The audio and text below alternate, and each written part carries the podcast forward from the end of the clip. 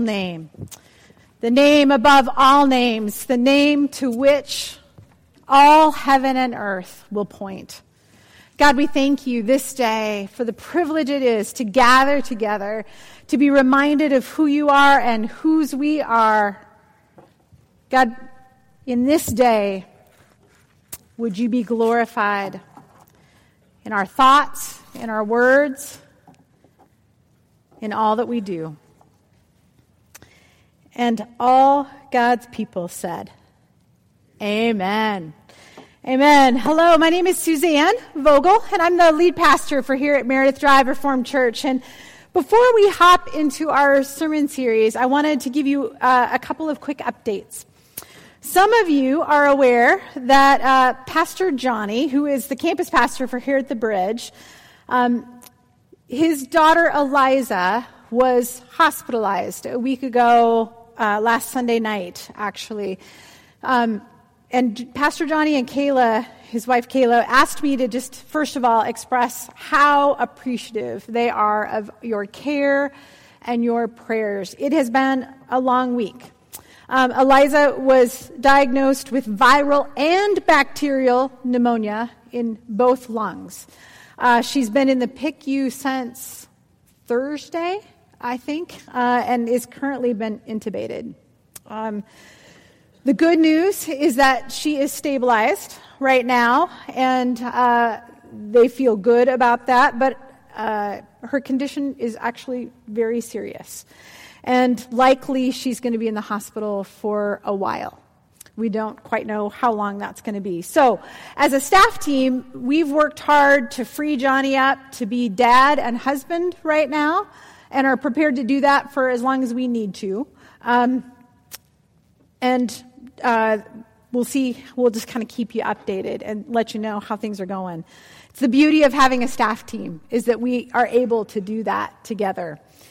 You know, the other thing, though, I want to acknowledge is it's been kind of an intense season for all of our staff. Beth Dreheim, some of you will know Beth. Beth serves as the administrative assistant or executive assistant at our other campus, but she's kind of the hub of that campus and has been here a long time. Has been out since mid-November, having both her knees replaced. And originally had hoped to be back about now, but the doctors are telling her it's going to be another 2, maybe 3 weeks till she can come back. And then Joe Skyone, many of you know Joe. He was here on Sunday mornings. He's been our facilities manager and a great help to us. But he got an incredible job offer working as a property manager for a regional company, and we blessed him and said, of course you have to take that. That makes tons of sense. So his last day was last week. So if you have noticed there are issues with doors being opened, or there are more typos than normal, or you have not had a pastor where you expected them to be at the time you expected them to be, you're not crazy. It's been a little zooey around here. And so I just want to both let you know that that's kind of going on. So if you've experienced a few, we're not a well-oiled machine right now. That's the only way to say that. But God has been gracious. I've been so thankful for volunteers and staff stepping in, doing things that they don't normally do just to help out right now. But I just want to thank you in advance for your patience and your kindness through the process. And then I just invite you to be praying for us, if you would. So now that all of that's out of the way, we trust that God's going to bring us through this season. You know, there's only a few things going on right now, and we're grateful for what God is doing in the midst of that. And so, Jeff, I forgot to pull this up on my slides, so would you just walk with me forward? That would be awesome. Our passage for this morning comes from Luke 5. We are in the midst of talking about our vision and where we sense God is taking us. If you did not get one of these last week, this is compilation of where we feel like God is going. They are at the Welcome Center, and I would encourage you to pick one up right after you finish with service. But for this morning, our passage comes from Luke chapter 5. It's a story Jesus tells, and I want to invite you to read it along with me. Jesus says simply, no one pours new wine into old wineskins. Otherwise, the new wine will run out and the wineskins will be ruined. No, new wine must be poured into new wineskins.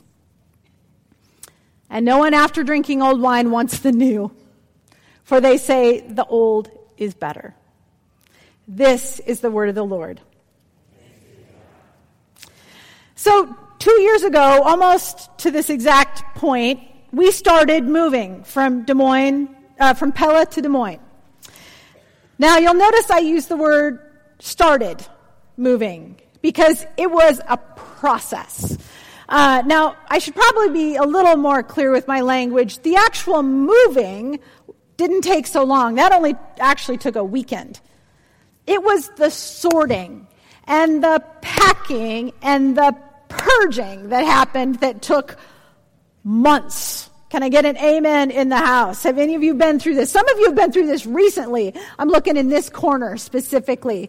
There's a ton of folks who have been in the process of moving right now. Now, I have to confess that if I was left to my own devices, I would do one of two things. The first thing I would want to do is basically dump everything out of our current house into the back of a truck, move it to the new house, dump it into the new house, hide it in closets, and go, done. Right? Because that's easy. And it's you know, it's messy, but it's easy. The other thing, the other, you know, pendulum swing I run to is, you know what? Let's sell it all and buy a tiny house. I actually recommended that a couple of times in our process because I was like, man, just forget it. Like, get rid of it all. Any of you identify with those two temptations? Yeah. So it's a good thing I'm married. And God gave me a husband who loves to organize and prune. It is his gift. If any of you are familiar with Marie Kondo, I think that's his sister from another person. I mean, so he was relentless through this process. And it was a good thing he's cute. Because truthfully, it was so tedious and frustrating for me because what he called me and us into was we literally went room by room through our house and we looked at everything. And he had this annoying and incredibly helpful question he asked over and over and over again. The first question he would ask is, do we really need it? I hate that question. And my instinct was to answer yes, because I didn't want to have to think about it. And so then he would ask the follow-up question, which was, why? Which is usually when I wanted to hit him. I'm just being honest, right? Because the why question made me think. It made me work through the process. Why do I think this is important? Why do I want to hang on to this coat that is amazing and I haven't worn in 2 years? If it's that important to me, really? And it's that churn, right? It's that place where you have to thoughtfully walk through and ask, do I really need this? Now, fast forward 6 months, the weekend we moved was actually super smooth, thanks to my husband. It was almost fun, because we'd done all the hard work, right? So when we got to the house, we knew where everything was going, we knew the place, we knew why we'd kept it, we knew where it was going to be, and it was wonderful, and I repented multiple times, and I'm going to do it again today, because I was so grateful we'd done the work. Now, the difficult part is that you could choose to do that work today, right? You could go home and say, today I will choose the day of sorting. But let's be honest. Most of us need an impetus. We need a reason to do this work. we need to downsize, or we need to move, or we need to be in a transition. Oftentimes, that's the thing that sparks us. And last week, I suggested to you that we're in that kind of transition, both culturally and as a church. We've been in that kind of transition. It's been a natural space to sort and to ask the questions, what do we hold on to? And what do we gratefully release? Now, I have to tell you, if you're going to do this process right, it is just like doing it in your home. It's tedious. It's time-consuming. It's messy. There were a group of us that started this process over 2 years ago. Don Doudna led us in a process, the ad board and the senior staff, where we started just beginning to ask these questions together.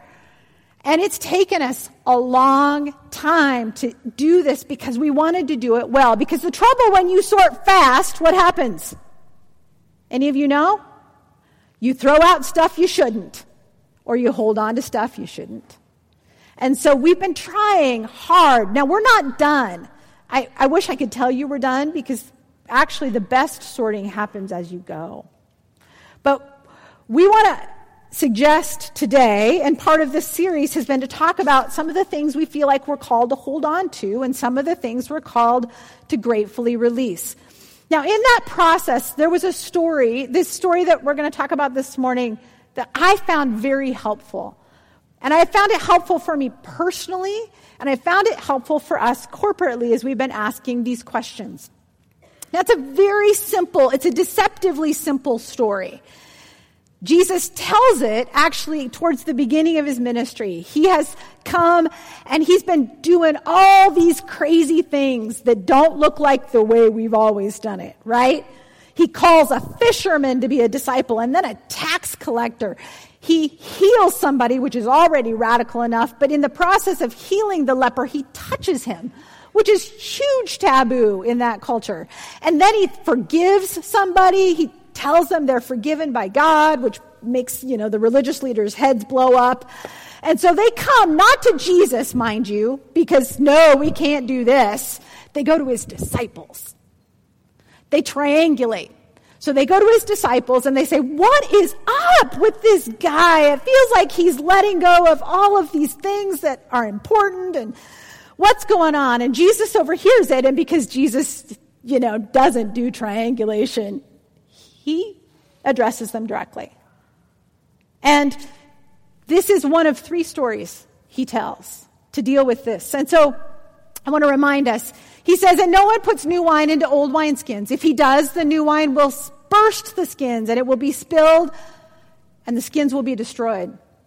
But new wine must be put into fresh wineskins. And no one, after drinking old wine, desires new. For they say, the old is good. All right, so let's unpack a few principles out of this passage that, again, have grounded me and might be helpful for you. The first seems really obvious, but I'm going to say it anyway. Jesus says, keep making wine. That's one of the things you have to hold on to, is you keep making wine. It's not like Jesus tells a story and says, well, there are these old wineskins, and so now I want you to switch to water. Jesus says one of the things that is a constant in both scenarios is wine. It's making wine.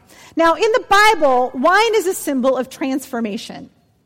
And one of the threads that runs through the Old Testament and the New Testament, and then even through church history, is this simple reality. Love the Lord your God with all your heart, your soul, your mind, your strength, and love your neighbor as yourself. Keep making disciples. It's that simple. That's the heart. And I would suggest to you, that's the heart of what it means individually to follow Jesus too, is that we need to keep loving God and keep loving people. God may change our environment. He may use different forms at different times to facilitate that. But that's the heart of what we have to keep doing as a church, is keep making disciples. And in fact, the mission of the church, not just Meredith Drive, but the big church, I would argue this is our mission. We can find 17 cool new ways to say it, but the bottom line is that we're called to connect people to God and each other, grow like Jesus, and empowered to serve by the Spirit. That's it. Now, I have to tell you, that was our mission statement, and that is our mission statement. It doesn't change. Now, I will tell you, there were times in the last year and a half that we tried to find cooler, hipper ways to say that, but we kept coming back to this is the heart of what we're called to do. It is the legacy of Meredith Drive, and it's the legacy moving forward. Connect, grow, serve. That's the heart. Now, the second principle is that the fundamentals of that process of making wine don't change. Did you notice that? Making wine requires wineskins because wineskins serve a function. They actually protect the wine from air and light. They allow for expansion and fermentation. And so the fundamentals of making wine don't change between new wine and old wine. And I believe that's true of the church. The fundamentals of making disciples isn't rocket science. It's as simple as working to connect with God through corporate worship, through prayer, through scripture, through all kinds of ways. Those how we do that might change, but that's key to discipleship. Connecting with other people is at the heart of transformation and discipleship. Discipleship is not a solo thing, and you've heard us say that over and over and over again. And then the third key element is service, right? Pouring ourselves out for the sake of others. It's in that place that we discover the nature of God, we experience the nature of God, and we grow. Those three simple things do not change. But I would also say that there's something unique that Meredith Drive is called to. You'll notice that Jesus says, keep making wine and keep pouring it into wineskins. And one of the questions we asked ourselves was, what's the song that our church has uniquely been created to sing? What are we uniquely and historically created to contribute to the kingdom of God? One of the things we told our kids from the time they were little is everybody's smart in their own way. And we meant it. And that was really important for our kids to hear. Actually, it was really important specifically for our daughter to hear. Because Benjamin was smart in a particular kind of way, right? That book smart, that analytical brain that makes him an awesome computer science engineer. Our daughter, way more street smart. Way more intuitive, way more creative, and we cannot ask them to play the same role in life because she will be miserable or he will. The same is true in the kingdom. I think our church has a unique song we're called to sing, and one of the ways I think you discover your song is you look at the things you're good at. You look at the things that have been part of your passion and joy over time. So that's what we did with the church. I read through all the annals. I read through old brochures about new initiatives. I read through minutes. Well, okay, I'll make a confession. I didn't read through a lot of the minutes because that's just boring. But as our team, we started asking, are there core values that we need to hold on to that are part of the DNA of this church? And my guess is that there are some of you in this room who know that, and some of you, you've never heard about this. There are things that we have today because of the investment of the people behind us. So there were, I think, a collection of 4 or 5. So the first one is that Meredith Drive has always had a commitment to the neighborhood. That's the original church building at the location of our other campus. It was started in 1938, and it was called Beaver Heights Fellowship Church. It was started by a group of neighbors in that dog patch neighborhood who said, we feel like God's calling us to provide a place to worship for our neighbors. That's how we started. That's our DNA. And that continues to be something that drives us. If you haven't heard that from us, then we're not doing our job. You know, I heard when I first came stories about Pastor George Meiskins, one of the early pastors, who would walk the neighborhood going door to door, meeting people, holding babies so moms could get their work done, and mowing lawns for people who were working late. It was that kind of presence in the neighborhood that we believe is part of who we are continuing to be called to be. Now, Pastor Tony came and he exhibited this as well, and then he actually took us even to another place where I think the call to missions and outreach was really nailed down hard for Meredith Drive. Under Tony's leadership, this church planted 2 other churches and was instrumental in 2 additional churches being thriving and growing. We're a leader in missions trips around the globe, and we created all kinds of partnerships in the city, partnerships with Habitat and Food Pantry and home ministries. There is a legacy of outreach and mission that this church has had for a long, long time. In addition, there was a core value of a commitment to children and students from the very beginning. There's been strong programming. One of the things I first heard over and over again when I came was this: I came to Meredith Drive because our kids loved it. Our students got connected. And we've seen that not just in our preschools, but also in our relationships in the city and the things we love and are committed to. Organizations like FCA and helping start Moulton Elementary, Way Out Ministries, Freedom for Youth, Power Packs, the list goes on and on. Historically, this has been part of who we are together, and it's not changing. And then finally, this has been a church that's had a strong commitment to generosity. We've been a mission impact partner with the RCA for 20 years. That means we support global ministries all over the world. We've, as a congregation, said we're going to commit 20% to giving away. We take communion offerings. We have a number of our members who volunteer significant hours in the community. If I look around this room, I can see all kinds of you. I know your stories. I know that Sherry Dickelman pours out for Days for Girls. I know that Chris Denauden is on the board for JCA. I could tell you story after story of the generosity of this congregation, and that is not going away. If anything, we only want to increase it.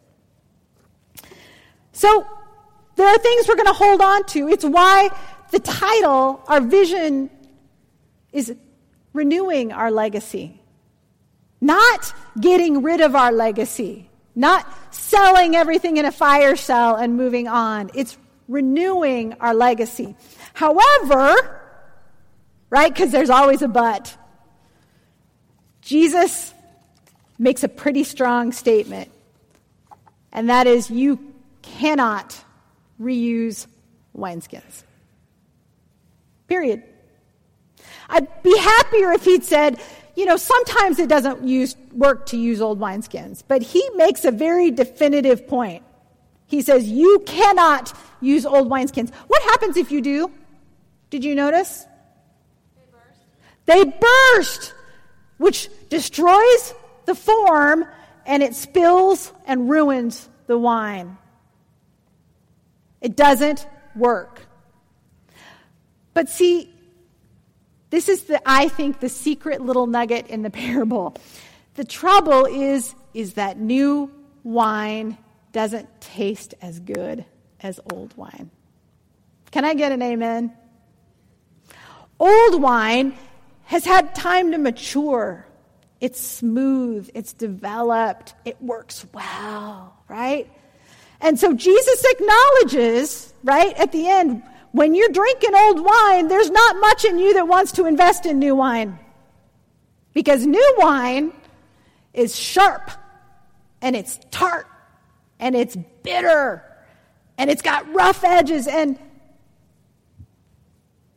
And it's hard to invest in new wine when you're drinking the old wine. And that's the trouble, because new wine requires flexibility. It needs room to breathe. But here's the thing. You got to have new wineskins. Now, I've been really grateful. We've had lots of dialogue partners in this journey, one of which is Fuller University or Fuller Seminary. This is a book written by a team of folks called Growing Young. Fuller sat down and they said, where are the churches in the United States that are doing this right? They're reaching the next generation. We see evidence of life and health and vitality. And they looked at over 300 churches, and that demographic, they did an awesome job. There were big churches and small churches. There were denominationally aligned churches. There were churches that were independent. There were churches that were urban. There were churches that were rural. They looked at all that data. They asked all kinds of questions. And they said there are some key things that all those churches have in common. And if you would, I would invite you to actually get this book and read it with a group of people. It's one of our action steps going forward, because I think it would help you have a sense of where we're going. But let me specifically tell you, out of that book and the work, we felt like there are four places that God is calling our church to grow young. And here's the good news. They're all things that Jesus actually models for us. And they will make us a more Christ-centered church. The first is that we want to intentionally become a family that is centered in Jesus. The research over and over said that young people who participated in these churches used adjectives like welcoming, belonging, accepting, hospitable, and caring to describe their churches. And one of the things that I think we're going to have to continue to work on is creating an environment that feels less like a theater and more like a family room. In the past, a lot of us have focused on our nuclear families. But one of the things Jesus says is, you know who my family is? Do you know who your family is? It's the people who follow me. And the next generation longs for a tribe, a people who will treat them like family, because their nuclear families, some of them have been under enormous pressure. And here's the truth. I want that too. Now, I think this is going to be a challenge. Hold on, specifically at the Bridge. You thought I was going to say the other campus, right? No, I'm going to call you out for a minute. Because here's the thing. It is so easy, isn't it, to have our routine, our form, right? So pastor says the benediction. We start stacking our chairs. We gravitate towards the people who are in our tribe, right? And do we ever look around and say, who's new? And, what if we actually went up to them? Can I tell you, we stink at that. Can I just, and I'm going to include myself. I had a conversation with a family who is still here. Thank you. God's called them. But they talked about how many Sundays it was before somebody came up and introduced themselves. It's hard.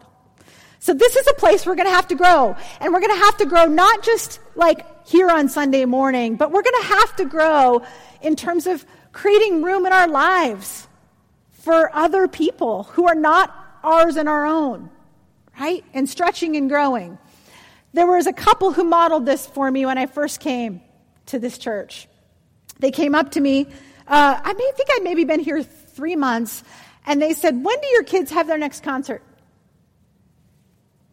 And I said, well, it's in a month, but... And they said, well, we're coming.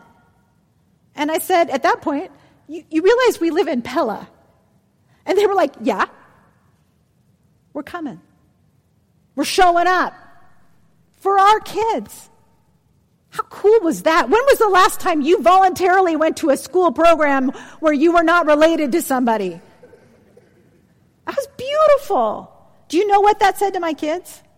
That was awesome. Now, that's a picture, right? It's not a form, but it's a picture. It's the kind of, I think, hospitality we want to continue to create. Okay, the next one is a community which sees and loves all their neighbors, right?